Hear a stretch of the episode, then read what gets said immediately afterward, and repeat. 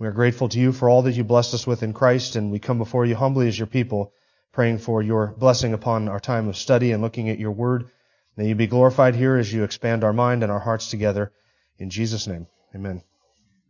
All right, well, we're going to finish up. Let me give you kind of a preview of where we're going in the next couple of weeks. We're going to uh, finish up today the doctrine of bodily resurrection because there was a bunch of questions that came up last week, and I don't want to get off of that before we've sort of answered everybody's questions. And then there was a few things that I just didn't get to last week that I want to include in that before we wrap all that up.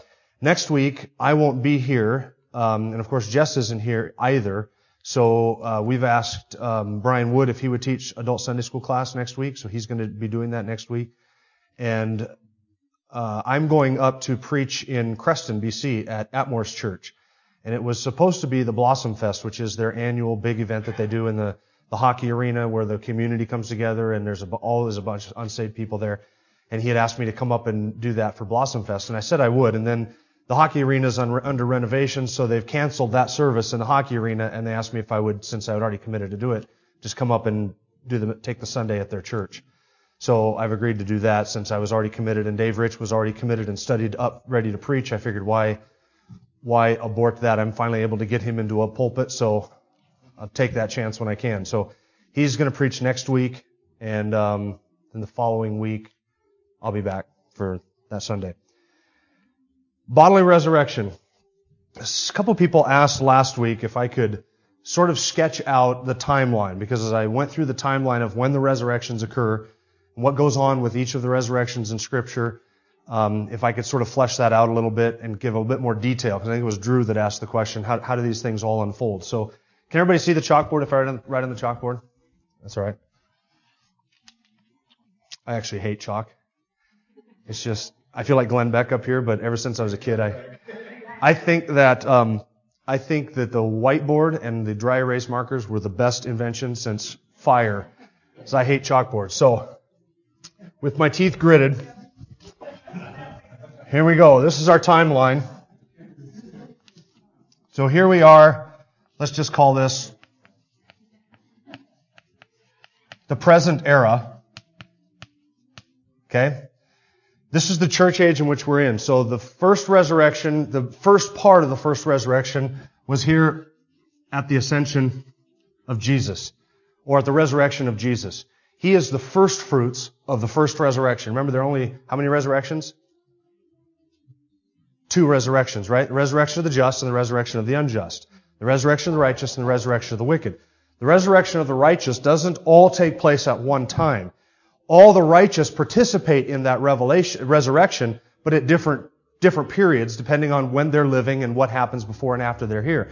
So we are all part of the first resurrection, which is the resurrection to life, we're all part of that resurrection, but not all of the righteous, not all of those who are part of the first resurrection get their resurrected bodies at the exact same time.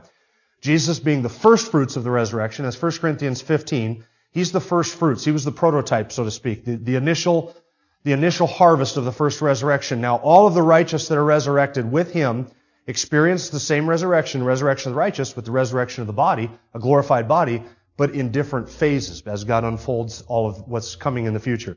So the next major event is what we would call the rapture. Can't tell you how I'm looking forward to getting done with this chalk. the rapture, this is the snatching away of the church. So you could put down here 1 Corinthians 15, 1 Thessalonians chapter 4. Those are the two passages that describe the rapture of the church. We who are alive and we will not all sleep, but we who are alive and remain until the coming of the Lord will be caught up with them to meet the Lord in the air. So we comfort one another with these Lords. We look forward to the rapture of the church. Now you may object and say, well, the term rapture never occurs in Scripture. That's true. Neither does the term Trinity. But the term rapture simply describes this event, just like Trinity describes the doctrine of the triunity of God. So 1 Thessalonians chapter 4, verses 13 through 18, 1 Corinthians chapter 15, specifically verses 51 through 58 describe the rapture. And there Paul says, we will not all sleep. We're not all going to die. Not all of us are going to die. There are some who will be alive when the Lord returns. And those who are alive when the Lord returns, we will be instantly transfigured. This mortal must put on immortality. This perishable must put on the imperishable. And we'll be caught up to meet the Lord in the air with all of the saints. So everybody who has died from the resurrection of Christ, all of the saints who are in Christ, And in Christ is a term that's used to describe New Testament saints, not Old Testament saints. So we who have died in Christ as believers, from the time that Christ was resurrected until the rapture of the church, this is when we all receive our resurrected bodies. So if you are a believer right now during this present era, one of two things will happen. Either you will die and go to be with the Lord, go to be with Christ, and you will come back with Him to, to join your body, which will be resurrected here at the rapture, and then you will get your glorified body and go to, go back to be with the Lord, or you will be instantly transfigured. So if the Lord were to come right now, say in the next 15, 20 seconds, then what would happen is this mortal body instantaneously would be transfigured, transformed into immortal flesh, into your glorified body. So for those who have died, they get a resurrected body. For those who are alive when the Lord comes, their body is instantly transformed. Does that make sense so far? Everybody with me? Okay, this is still the first resurrection, the resurrection of the just. So no unbelievers have received their resurrected body yet. After this comes, I believe, a seven year tribulation, the time of Jacob's trouble, in which basically God has picked up his plan with the nation of Israel again, because he's not done with the nation of Israel. So you go into Daniel, this is, would be, for those of you who really want to get into eschatology, this is Daniel's 69 weeks, is everything up here. Daniel's 70th week is, or sorry, 69 weeks ended with the coming and the cutting off of the Messiah. The 70th week, that one week of Daniel's prophecy, happens right here during the seven year tribulation period. At midway point through that, the Antichrist makes a, uh, or sorry, at the beginning of this, the Antichrist will make a peace treaty with the nation of Israel. Halfway through that, he will cut off the peace treaty with the nation of Israel. He will turn his face against the nation of Israel, will set himself up in the temple. There will be another temple to be worshiped as God, and that will be the abomination of desolation. And that's what Jesus is speaking of in Matthew 24 and 25. He's not talking about anything that happened in the, in the early church, anything that happened in church history. When he says, when you see the abomination of desolation spoken of by Daniel the prophet, run. Because God's going to pour out his wrath on the nation of Israel. And he will. And there will be, it's the last half of this tribulation, I believe, when you see the pouring out of God's wrath in the seven bowls, the trumpets, the vials, and all the other stuff, all that nasty stuff in the book of Revelation. That's when God just turns up the heat and the intent of that period of time is to purge the nation of Israel and to turn them back to the Messiah. At the end of that seven year period of time, and I know that there's a 40 some odd, 60 some odd days there spoken of in Daniel. This sort of doesn't fit into this timeline some way, and I'm not sure where that comes. Depends on what your eschatology is. I'm not going to get into that because we're dealing with the resurrections now. At the end of this period of time is the return of Christ. Oh, see, that's why I love chalk. Because when you do that and the chalk breaks and your fingernails scratch down the. Mm.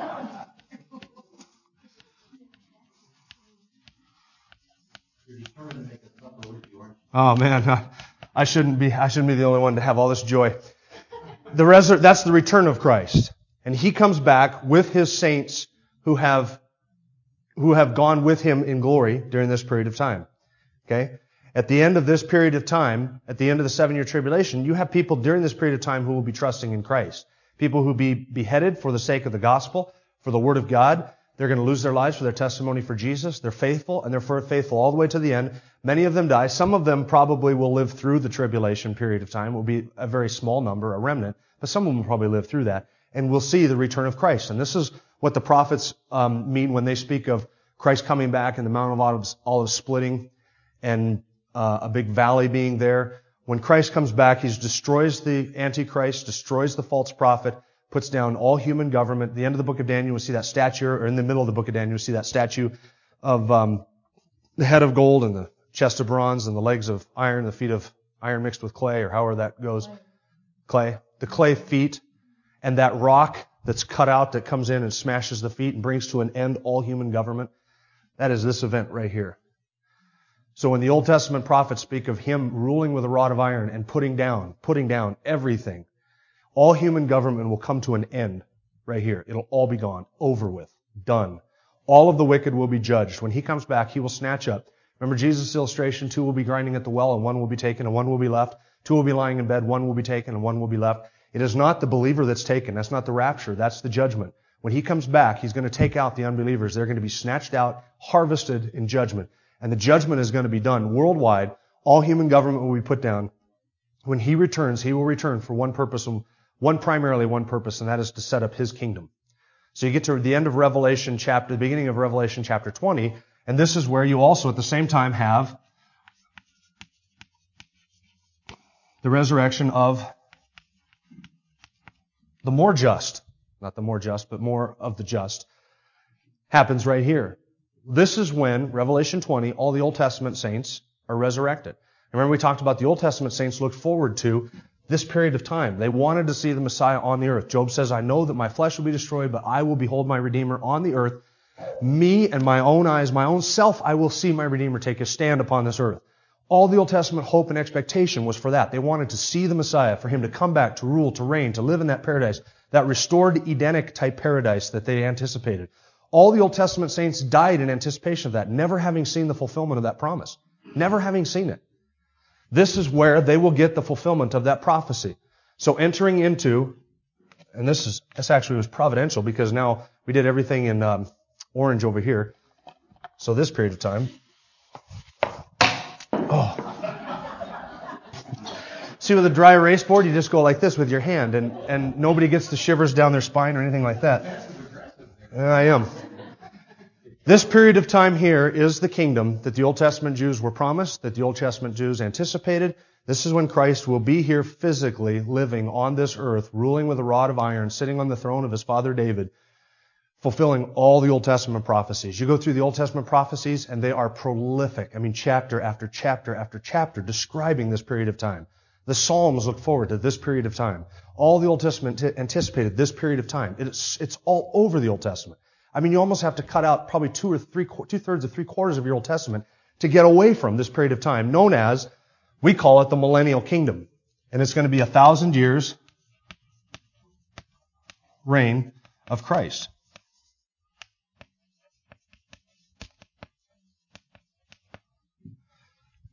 Let's just put that, an end to that right here. Yes? During the tribulation, there'll be people who will die as saved people. And you said also some will probably live through that to the end of the tribulation. What happens to those people? The ones that die and the ones that are still living? Okay, the one that died during this period of time are resurrected here at this resurrection with the Old Testament saints. Noah, David, Daniel, Abraham, Isaac, Jacob, Isaiah. No, but I mean during the seven years. During the seven years, they remain dead until this resurrection when they receive their resurrected bodies. They get theirs with the Old Testament saints because the church has been taken out of the way. So you're dealing with people who are not necessarily part of the church. They fit in Daniel's 70th week. Hey, the church has been taken away. We're gone. So these believers here are believing in Christ, the Messiah, but they're believing in the same sense that Old Testament Jews believed in the Messiah. They just know who he is. So they're going to be resurrected right here with all the Old Testament saints. What about the ones that are still living when Christ returns? When they're still living, they, the saved ones, those who have, uh, they will enter into the millennium. They will live right through into that period of time. One will be taken and another will be left. And they will enter into the kingdom of Christ and they will live in regular, human, frail, mortal bodies in this thousand year reign of Christ for however long, maybe live through it, maybe die during it, but they will enter into the millennium. At this point, everybody that comes into the millennium is saved. There are no unbelievers. All the unbelievers have been taken away in judgment. The beginning of this reign, there are no unbelievers. Everybody's saved. And then glorified bodies for the Old Testament saints, glorified bodies for Old Testament saints and for you and I. but the ones who live through the tribulation don't get the glorified bodies. They haven't died yet. Right. They haven't died yet. So now the question interpretive among theologians, even guys that would agree with me on this entire timeline is, what happens to the saints who have come into this thousand year reign, who are now alive during the millennial reign, and say year 500 they die, or 200, because Isaiah says that during this period of, of the reign of the Messiah, if you die at 100 years old, you'd be like dying as a child. Because lifespans will be longer. The effects of the curse, as far as can in a cursed creation, will be lifted. So people who die during this, there will be death during this thousand year reign of Christ, and there will be people with non-glorified human bodies having children. Because by the time you get to the end of this, there is a revolt of unbelievers. A thousand years is a long time to produce a lot of unbelieving people. Right? Okay, so you have people who are unsaved, who die during this period of time. What happens to them? Well, we haven't got to them yet. People who are saved who die during this period of time, guys that would agree with me on this whole timeline would say one of two things happens. Either at the moment of their death, they are instantly transfigured and transformed and get their glorified body during the millennium at the moment of their death, or they're resurrected at the end of this thousand year period of time, But scripture just doesn't describe that resurrection because the, the Bible basically is silent upon what happens to the believers who died during this period of time. So we're left to speculate. Either there is a resurrection here at the end of this where all of the saved who have died during this thousand year get their body, or they're just instantly transfigured, much like you and I will be if the Lord were to come today before we die. Either one of those two is possible, and I have a problem with either one of them. Could be either one. That make sense? Does that answer your question? Steve? Where's the wedding feast? Is that when Christ returns? I, I believe it's right here. like a seven-year party? I, I believe it's, yeah, I believe it happens during this time period right here. At some point. Because we are there with, with the bride of Christ is all there with him in resurrected form. The whole bride has been gathered in. All of the elect church has been gathered in. And the Messiah, the bride, the bridegroom has received his bride. He has brought her back to himself in resurrected form, in glorified form. The entire church and the Lamb sit down and enjoy the marriage supper of the Lamb. So where's the bride during the thousand year reign of Christ? Ruling and reigning with Christ on this earth because we come back, the saints come back with him in glory right here. So we rule and reign with the Old Testament saints. Now what that rule and reign, and this is what Jess asked me last week to explain what the, that rule and reign look like, looks like, I'm not exactly sure. It, the Bible describes ruling and reigning and having kingdoms and, and responsibilities and dominions given to the saints who rule with Christ. So in some fashion, we are going to be reigning with Christ. Now I don't know what that means, whether I have a nation over which I rule or just a, a few people or three people or two or one or my family or what. I don't know what that's going to look like, but the Bible describes it as ruling and reigning with Christ. We will be given responsibilities in this administration. You know how when a president, and you kind of see this a little bit in a, in a real perverted sense in our own government, and, I, and just to borrow a real perverse illustration, when a president gets into the presidency, who does he bring with him? He brings with him all of his friends and his cronies and everybody who's sort of made it possible and gives them delegated authorities within the administration and different oversight. And I believe that this rule and reign of Christ over this earth is going to be enough rule and responsibility and reign for us to rule with him and have some sort of administrative oversight capacity in exercising that dominion. Who wants to rule over like Moses or Abraham? Well, it won't be me. I want that. Yeah, yeah. I don't. To be honest with you, I don't nothing against you, but it's not going to be you, and probably not going to be me. What about So- Moses and Elijah? At the transfiguration, did they have glorified bodies? No, it doesn't say that. It says that they had some sort of physical form. But it does. It just says that Peter, James, and John recognized Moses and Elijah, Matthew 17. But it doesn't say what form they were in. They were in some sort of visible, visible form that they could see. Now, whether that was a spirit appearance that they were able to recognize, or um, a temporary physical form, or a temporary body that they were allowed to inhabit for that purpose, I, I don't know if it was like a hologram where they were able to see them, or or what that would look like. I don't know. But they did recognize that he was speaking with two people. And then the two witnesses is wailing all over. Do we know for sure that's Moses and Elijah, or do we? Well, yeah, the two witnesses in Revelation, are they Moses and Elijah? That I don't know. I, I think that's speculation. I, I think a case can be made that it's Moses and Elijah, and I don't have a problem with that. But if you were to make the case that it's not Moses and Elijah, I don't have a problem with that either. So we don't. That's not. That's not not really germane to anything we're talking about here, really. Okay, so Dave. Um, you don't believe, and maybe a lot of us believe that we're going to be living through the tribulation. No. And Even if you're mid-trib, you- I think you're still going to be taken out before the worst of it. But I'm not a mid-trib either. Yeah, I'm not a mid-trib. No, I believe that I believe that we are not appointed to wrath. 1 Thessalonians chapter 5. This this period of wrath is not for us, not for the church. It's not intended to purify the church. Christ is purifying the church now, is sanctifying the church through the water and through his word, through the Holy Spirit. This is not intended to purify us or be a judgment upon us. We're not appointed to that at all. Our judgment's been taken on Christ. At this moment here, there is not a believer on the face of the earth.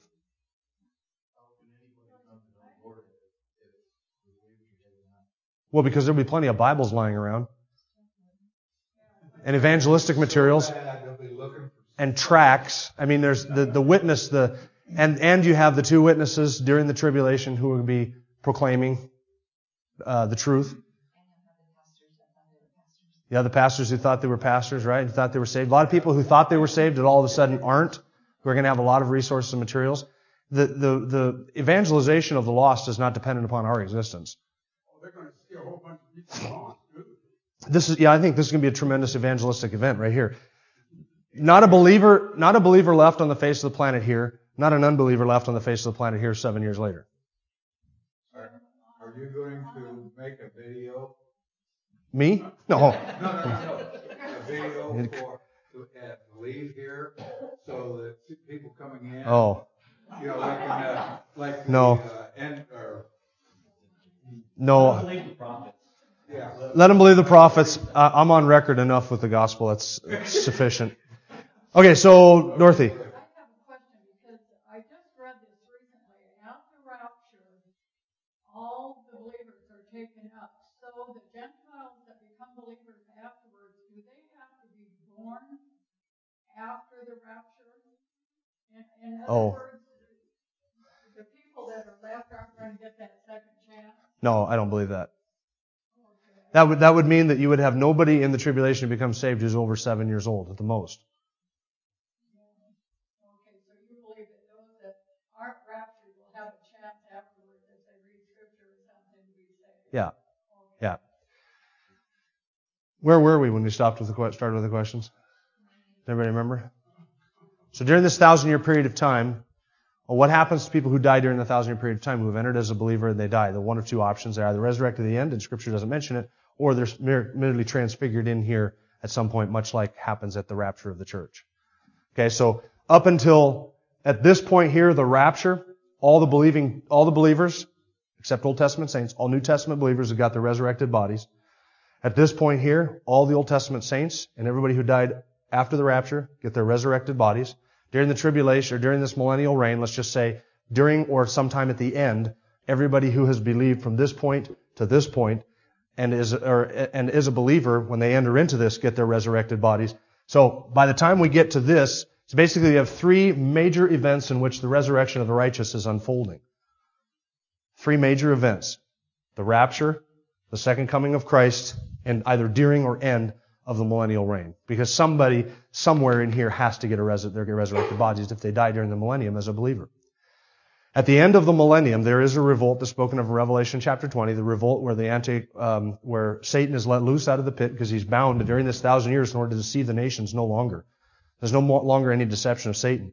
Yet there are unbelievers here who have, even in spite of the fact that the, the King of Truth is on the throne, they have not submitted the knee, they have not bowed the knee, they've not repented, they've not believed, they've resisted him, they know they hate him, he knows that they hate him. At the end of this period of time, Satan is loosed and he goes out and he leads a revolt, basically of all the disenfranchised people under here who have hated the rule of truth for a thousand years. And he leads a revolt, and at the end of that, that's when the Battle of Armageddon takes place. And they are entirely put down. Entirely put down. At the end of this. Okay? That makes sense? Okay. Then, oh, I to pick it up again. then there is Revelation chapter 20. This is where the resurrection of all of the damned that have lived since the time of Adam all the way up until the end of the reign of Christ. This is the resurrection of the unjust.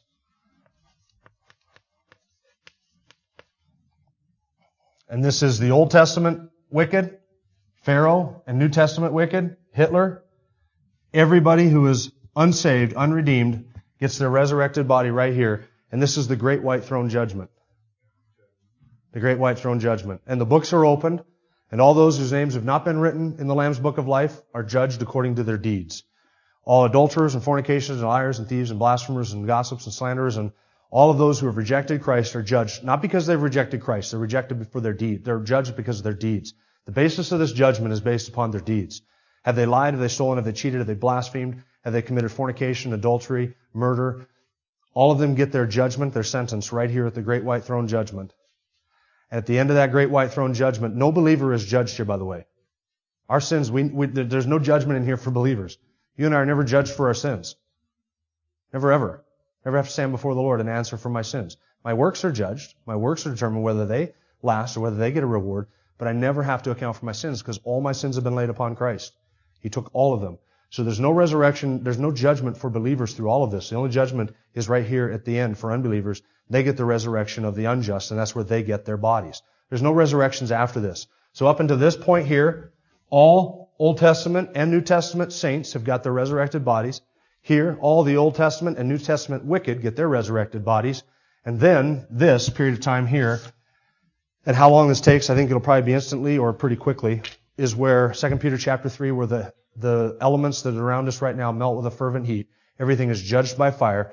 It is all destroyed. Everything, the present heavens and the present earth, all destroyed by fire entirely.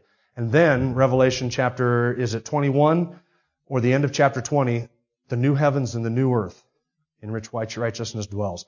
And this is, if you will, the resurrection of the cosmos. This is what we talked about last week, and I'm done with this, so I can get my fingers out there. That is the resurrection of the cosmos in which this creation is resurrected. Jesus Christ's death, his atonement on the cross, and what he did was not just to save believers, and it was to redeem not just our spirits, but also our bodies. We get a resurrected body, and also to resurrect and redeem the entire creation.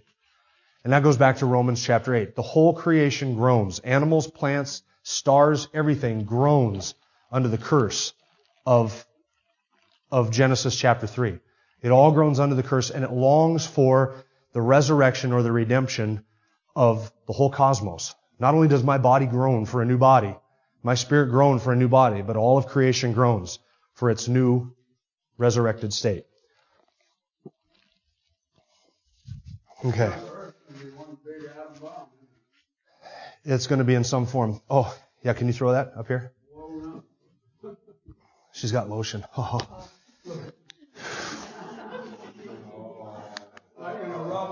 That, oh, no.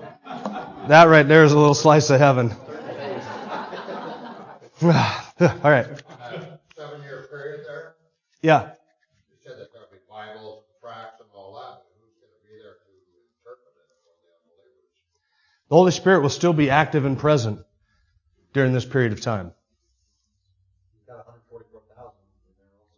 Yeah. See, maybe, maybe the question here is built upon the false assumption that in order for me to get saved, I have to have somebody there to explain that to me. There is enough of the gospel in explained form in books, tracts, tapes, websites, pamphlets, everything today. The world is filled with the gospel and Christian doctrine explained. And I think that once the church is gone, people are going to be breaking into my house saying, what did he know that I didn't know? Why is he gone? I'm going to find out what in the world is going on. Because this, and, and this guy who's claiming to be the answer to all of our problems, who promised hope and change and all that other good stuff, um, that's not cutting it. Well, God's going to be drawing ones he wants to. And the Spirit of God is going to be drawing ones, and there's going to be, um, you know, this whole Sunday school has been about my hands and that chalk so far. Um, God is going to be drawing the ones that are the elect and bringing them to salvation, and there is going to be plenty of opportunity and understanding for them to get saved. All it would take is for one to get saved to start the fire. Yeah, I, I, I believe that many will get saved. A lot of them will get saved in a very quick fashion after that. 144,000 Jews, are they, you believe that they'll be saved prior to, are they the exception of, of rapture? That they'll be saved before that? No, they, they'll be saved. They'll be saved or marked at this sometime during that seven-year tribulation period. Okay, so Al, Uh, We've talked about it before, um, the, um, ever since I can remember, is, uh, the Revelations was doomsday. Uh, It was portrayed as doomsday and, and be, you know, uh, gloom and doom and, and not looking forward to, yeah, you know, and I don't think that's correct. I think that, uh, uh, for those who believe in the Lord Jesus Christ, uh, we should be, that's what we should be looking forward to. yeah. If you're an unbeliever, then everything I've scratched out on this is bad news. There's not a good news event in any of this for you. But if you're a believer, oh, I cannot wait till this event right here. I mean, and when the Lord starts wrapping up this whole thing and says, that's it, I'm done. Enough is enough. Once the author steps onto the stage, the play is over. And that's what's going to happen when the Lord comes back. He's going to step onto the stage and this whole play is going to be over with. He's going to come back and say, it's done. I'm taking over. And one of the marvels of this reign of Christ, and this I think is, is key, this is going to demonstrate the depravity of man's heart more than anything you have ever seen ever in your life. Everybody right here is going to be a believer. During this period of time, a thousand years, people are going to be having children, unglorified bodies, not us, not the saints who have glorified bodies. People, unglorified saints and unbelievers will be having children, and they will be living under as close to a perfect administra- a perfect administration in as close to a perfect environment as you could possibly get. There will be no Satan to deceive anybody. And you would think, well, then everybody should always be believers, right? No. The problem is not Satan. It's not human government. It's not our environment. All of those things are done away with during this period of time, and yet, at the end of this tribulation period, you still have what? Unbelievers who hate Christ, because the problem is not our environment, it's not who's in office, it's not the administration, it's not the government, it's not Satan. The problem is that men love darkness rather than light. And you're going to see, we're going to see this during the thousand year period of time like you've never seen it in the history of mankind, how man loves darkness rather than light. They will not be able to get away with expressing their darkness because he's going to rule the nations with a rod of iron. And justice will be done swiftly and severely and instantly, and it will be dealt out. There will be no going through the channels and appealing to this court and that court and a jury of the peers. Nothing. Justice will be meted out swiftly, severely, and instantly for disobedience and rejection and rebellion. But at the end of this period of time, man is going to have an opportunity, and Christ is going to allow him to do it, an opportunity to revolt. And then Christ is going to put that down, and that will be the end of it all. And then the resurrection of the cosmos. So you have the resurrection of the righteous. Remember the two resurrections of the righteous. Christ being the first fruits. All the saints, Old Testament and New Testament, participate in the resurrection of the righteous. Some at the, resur- at the rapture, some at the return of Christ, and some during or at the end of the millennium. It takes place in phases. The Old Testament saints and the Old Test, uh, uh, sorry, all the Old Testament and New Testament wicked that's the second resurrection. The resurrection to justice takes place at one instant, and that's right here. A brief reprieve from the judgment that they're in now to get their sentence before they enter into an eternal hell in which there will never be a brief reprieve.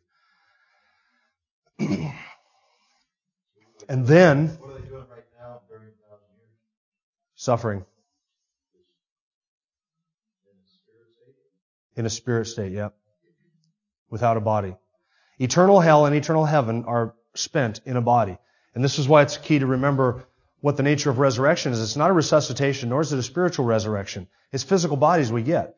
The bodies of the saints, which the New Testament talks a lot about, the bodies of the saints are fit for eternal life, eternal joy, eternal bliss, and eternal heaven in the presence of Christ. To enjoy Him. That's, my eyes will see Him as He is. See, if I were to see Jesus Christ right now, it would dissolve me entirely. But in a resurrected body without any sin, I can do that. And that's what Job looked forward to when he says, I know that my Redeemer will take a stand upon the earth, and I will see him. Even though this body is going to rot and become a carnival for worms, I know that I will see my Redeemer live. And my eyes will see him, and I will behold him. When is Job going to see that take place? That was Job's anticipation. This is what he was waiting for. It's what all the Old Testament saints were waiting for. And, and look, this is my this is my beef with amillennialists and postmillennialists who say there is no really any millennial reign. Well, then what hap- what did, if I'm an Old Testament saint, I'm awfully upset that all of a sudden all my blessings have been given to somebody else based upon somebody else's disobedience. What do you mean? I lived my whole life waiting for this. This is what saints for thousands of years have waited for. I want to stand with my Redeemer on this earth and enjoy it. And Job knew that he would have that. You're absolutely sure that it's not talking about the new earth? It can be talking about the new earth because the resurrection of the cosmos takes place later on. What you have, you have mentions of people dying during the, during this kingdom at 100 years old and still being dying like an infant. Well, there won't be any unsaved sinners on the new earth. No. No. Nothing unrighteous will ever enter the resurrection of the cosmos. No sin or no unrighteous. There will be, re- there will be unrighteous here during the millennium. And I suppose there's really no root, no reason to have people reigning with Christ in the new heaven. There won't be any Well, in the, in heaven, we will be given some sort of responsibility or work to do. We'll have some sort of, we're going to exercise dominion over the resurrected cosmos.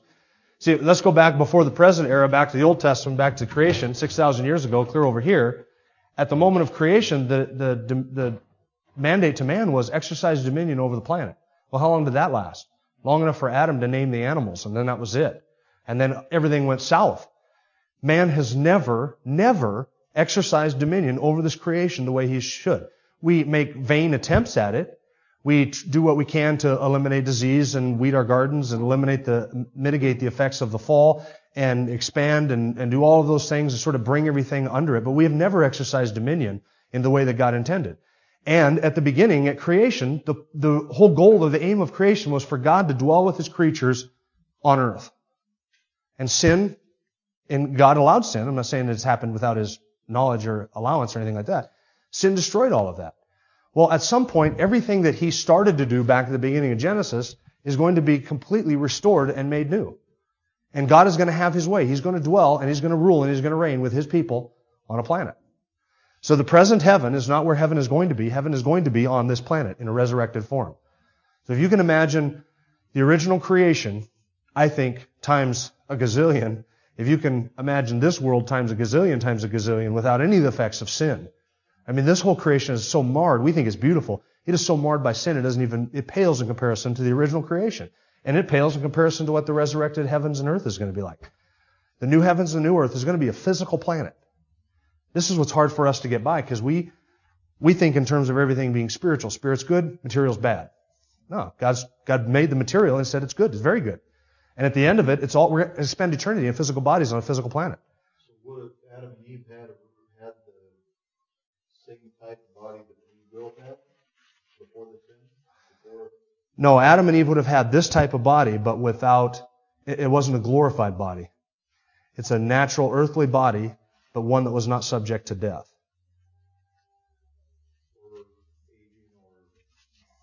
Well, they may, I don't know if they would have aged or not. They may have aged, but they wouldn't have died. I'm not sure that aging is a result of the fall. Death certainly is. But growth and development itself is not a result of the fall. Well, yeah, but, but the aching, the deterioration of this body is a result of the fall. Death of this body is a result of the fall, but not the development of my body. Otherwise, Adam and Eve would have had children. and would have stayed children. But they would have had to have aged to a point of maturity. Does that make sense? So that was part of God's original design and creation for this planet, that Adam and Eve would have children, that they would mature, that they would age, that they would grow up. And I think that Adam and Eve would have been able to look at their children and say, well, this one's one year old and this one's 15 years old. There would have been a difference. They would have aged. Even in a non-sin environment, they would have aged. But they wouldn't have died, wouldn't have gotten diseased. I don't know how long you would look for the rest of your life. That I don't know. So that is the unfolding of the resurrection of the resurrections. Um, Thomas, I was just going to move on. Uh, I know. There were no there were no births prior in the garden. To the fall. Prior to the fall, no births. Right. Right. And there are but you're talking about births and you're talking about the new heaven. Are there there, there aren't gonna be any births in the new heaven, are there? No. So are you sure that they were designed to have children? Adam and Eve? Yeah. Yeah, because the mandate was to go, if I'm not mistaken, the mandate was to go forth, be fruitful, and multiply before the fall Before the fall? and fill the earth. Maybe they just did supposed to do that. Go multiply. Sorry. That's a little heresy. Good morning.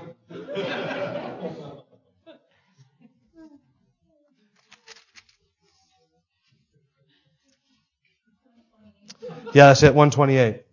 Thanks. 128. And that was before the fall. So. So, um, the thing, the whole, the whole point of starting this doctrine of the resurrection was to get you to see that the Old Testament saints always looked, all of them looked forward to, we look forward to the redemption of our bodies, the resurrection of our bodies. We're going to get a new body someday. And we're going to dwell for all of eternity with God on a new heavens and a new earth. A perfect planet.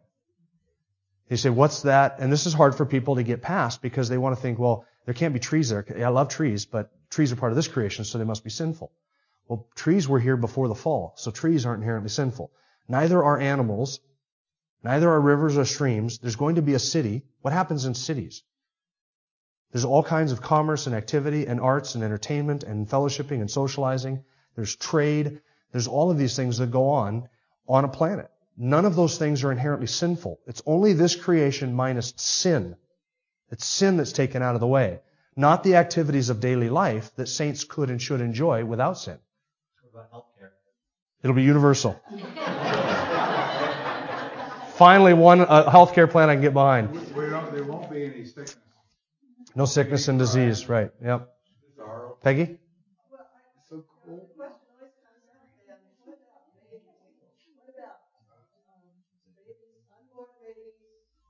Who die?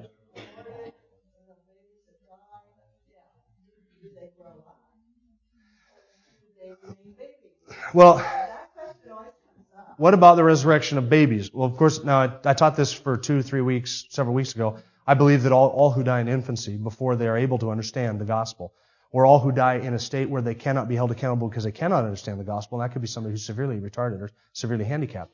All of them, I believe, go to heaven. They, they get the righteousness of Christ imputed to them. It's a theological justification. A transaction takes place. They get that righteousness imputed to them on the basis of grace, grace on the basis of what Christ did. So when are they resurrected? I would, I would believe that during whatever period of time that happens, that will determine when they're resurrected. Okay, so if it happens during the present era, they're resurrected at the right rapture. If it happens during the tribulation, resur- they participate in this resurrection. It happens during the millennium, they participate in this resurrection, or during the millennium. But what, here's the question is what, how old are they or how big are they? Do they grow? In the res, in a resurrected state, do they grow? Okay, well, there's one of two possibilities. Either we are resurrected and we get our glorified bodies. There's three possibilities. Either we're resurrected and get our glory. No, this would still be two. Hold on. We're either resurrected at the age at which we die, or we are resurrected at whatever maturity is. Which for us, in this situation, seems about 30 or 35 years old, is kind of when our bodies sort of reach their optimum healthy state, normally speaking. Not all the time, but normally speaking. It Seems that we kind of go uphill to then, we sort of reach the peak of physical health, stamina, ability, prowess, whatever, and then we deteriorate very quickly after that. So we either are resurrected, what's that? Very quickly. We're either resurrected at the point at which we die, the state at which we die, or resurrected as mature, in a mature body. I would lean toward the mature body. Um, there's nothing in my theology, and this I throw out with, a, with my caveat of this is sanctified speculation. There's nothing in my theology that says that God cannot resurrect a baby at the stage at which it died and then allow its mother in the millennium or in the new heavens and the new earth to have the joy of raising that infant to maturity. So, Mother wasn't saved. That's a good question. Well, I guess you could, yeah, you got to throw a wrench into my plans. Well, then that one would be resurrected at the at the um, age of maturity. The mother wasn't saved. That's a good question. There's nothing in my theology that says a baby cannot be resurrected as a baby and then and then allowed to be raised by its mother. Take Andrea, for instance, who lost Ian a couple years ago. There's nothing in my theology that says that during the millennium, Andrea will not be able to raise Ian in perfect creation from the point of being a baby in a glorified body to the point where he gets mature. I'm not saying that's what's going to happen. I'm just saying I don't know of anything in Scripture that says it couldn't happen. So I throw that out. That's possible. Some people have said that. I, I don't know. I'm lean toward the idea that we will be, all of us will be resurrected in a state of maturity, whatever that looks like. yeah. So let me deal, and I'll just give, I'm just going to devote 30 seconds or a minute to this real quick, and then we'll be done with the resurrection of the body. Unless, are there more questions, by the way? Drew. Okay, one quick question.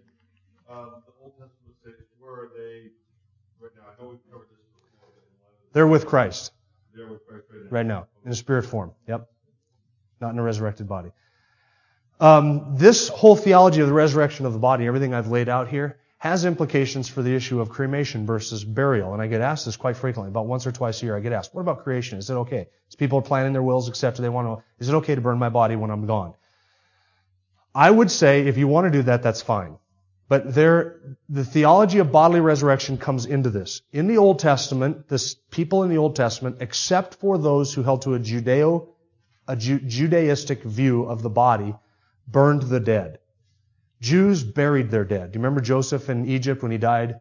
He asked that his bones be taken up into the land of promise. Why? Why didn't they just burn his bones? There's a reason why the Jews buried their dead, why Christians historically have buried the dead instead of burned the dead. Why is that?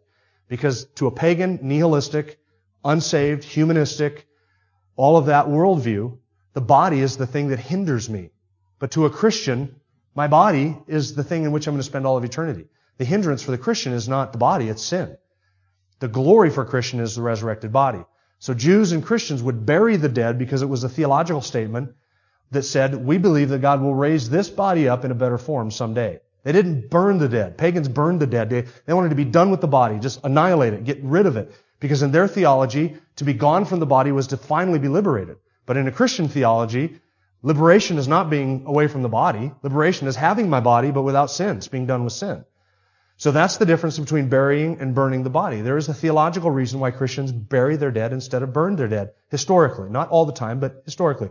It was a statement of saying, we believe that God is going to raise up what we are now putting in the ground. That the body is sacred, and so we treat it as sacred even after it is, the spirit is gone, because the body itself is not the problem. God will raise this up again. And He will raise it up in a glorified and new form. That was the hope and anticipation of the Jews. That was the hope and anticipation of Christians. That's why historically Christians have buried the dead rather than just say, hey, let's just burn the bodies. Now you say, well, is it sin for you to burn a body or to cre- be cremated? No. Does being cremated affect when, when or how you're resurrected? No, I don't think it does at all. Jenny? Can you explain why being buried and just becoming dust slowly is more respectful than burning and becoming dust? It's not, it's, it's not the becoming dust or how we become dust that is the statement. What is the theological statement is how we treat the body afterwards. The, the act of burial itself was a theological statement that we're looking forward to resurrection. No, it was a statement based on theology, not a theological. uh, You know, it was a It was a practice that had theological underpinnings. right, but That's the way to say it. It wasn't really an edict per se. No, it wasn't, and it's not mandated. And that's what I'm trying to say. I mean. It's not, it's not mandated that I bury, bury rather than burn the body. There's just that there is, the, it, the, what I do with my body comes back to this. There is a reason why Christians and Jews buried, and it's because of what I've just laid out here. That's the theology behind the practice of burial. Burial is not just, well, I prefer to be eaten by worms than burned in a fire. So I have people say, I don't want to be burned up. I want to, I don't, I don't want to be burned up at all. I want to be buried. I don't want- I like the idea of being in fire. Well, you're not going to be there. You're not going to care, really. It's, it's not you at all. It's, now will I be, I'll, I'm going to be buried instead of burned. Just because this, because of this, really. If I didn't believe any of this, I would want to be burned. Why, why take up the space in the ground? So it's not, and don't get me wrong, cremation is not a sin. Having somebody else cremated is not a sin. None of that. It's, it's, Bible doesn't mandate that you bury the dead. It just, there is a reason why people have practiced burial rather than burning. That's it. And this is the theology behind it. But it doesn't mean that not doing that, not burying is a sin. Thomas? So it's sort of like putting a Christian epitaph on your stone. It's just a statement to those who observe. It's more than a statement to those who observe. It's how we treat the body when it's dead. It's a statement by uh, of how you treat. You know, you're treating the body in this particular way to make a statement. Well, I'm treating the body in this particular way because of this. Now, what that says to other people does make a statement. But my primary objective is not to make the statement. My primary objective is to say, I, believe the body is sacred itself, in a sense, because God's going to resurrect it. So it comes back to this. This is why I believe the body is sacred. And so because I believe the body is sacred, I'm going to treat it a certain way when I die. Now, I think that's up to the conviction of every individual Christian. It has no, what you do with your body has no underpinnings whatsoever with whether you participate in this at what stage whatsoever. just said it did. No, I didn't. Don. How about people that are buried at sea? Yeah, and their bodies are, well, look, everybody, even Joseph's body is completely deteriorated right now. So whether the body is deteriorated or not doesn't determine the state of resurrection or the act of resurrection itself.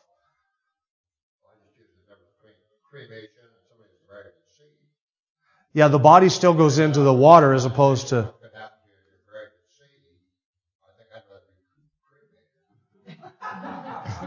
look, I don't care. One way or the other. Burn it, bury it, put it on the moon. I just, I don't. Put all those molecules back together if that's the way he does it. He's going to recreate our body, right, from the elements. Your ashes on the river. and you Yeah. mix those together maybe. It's not any different than you in the grave. All your, your stuff is kind of around Yeah. Yeah, my body's going to go into the elements one way or the other. Peg. I think what it boils down to for me is, is that the bearing of the body has been more of a Christian tradition or a way of believing, and, and to burn the body was more of a pagan, like you said. And that, that's what settled it for me. Yeah. Pagans did burn their dead. They typically did burn the dead. But because they had a, they had a view of the body. To them, there was no resurrection. Christians and Jews are the only religions in the world that venerate the body. And I don't mean venerate as in worship, but have respect for and honor the body because we believe it's going to be resurrected again. This, Jews, Jews and Christians are the only ones that have this type of theology, which is why Jews and Christians typically have buried the dead rather than burned it. That doesn't matter that someone else that dies at sea has to be buried at sea. I mean, that's No, okay. no. But if you have a choice, then it makes no. Yeah.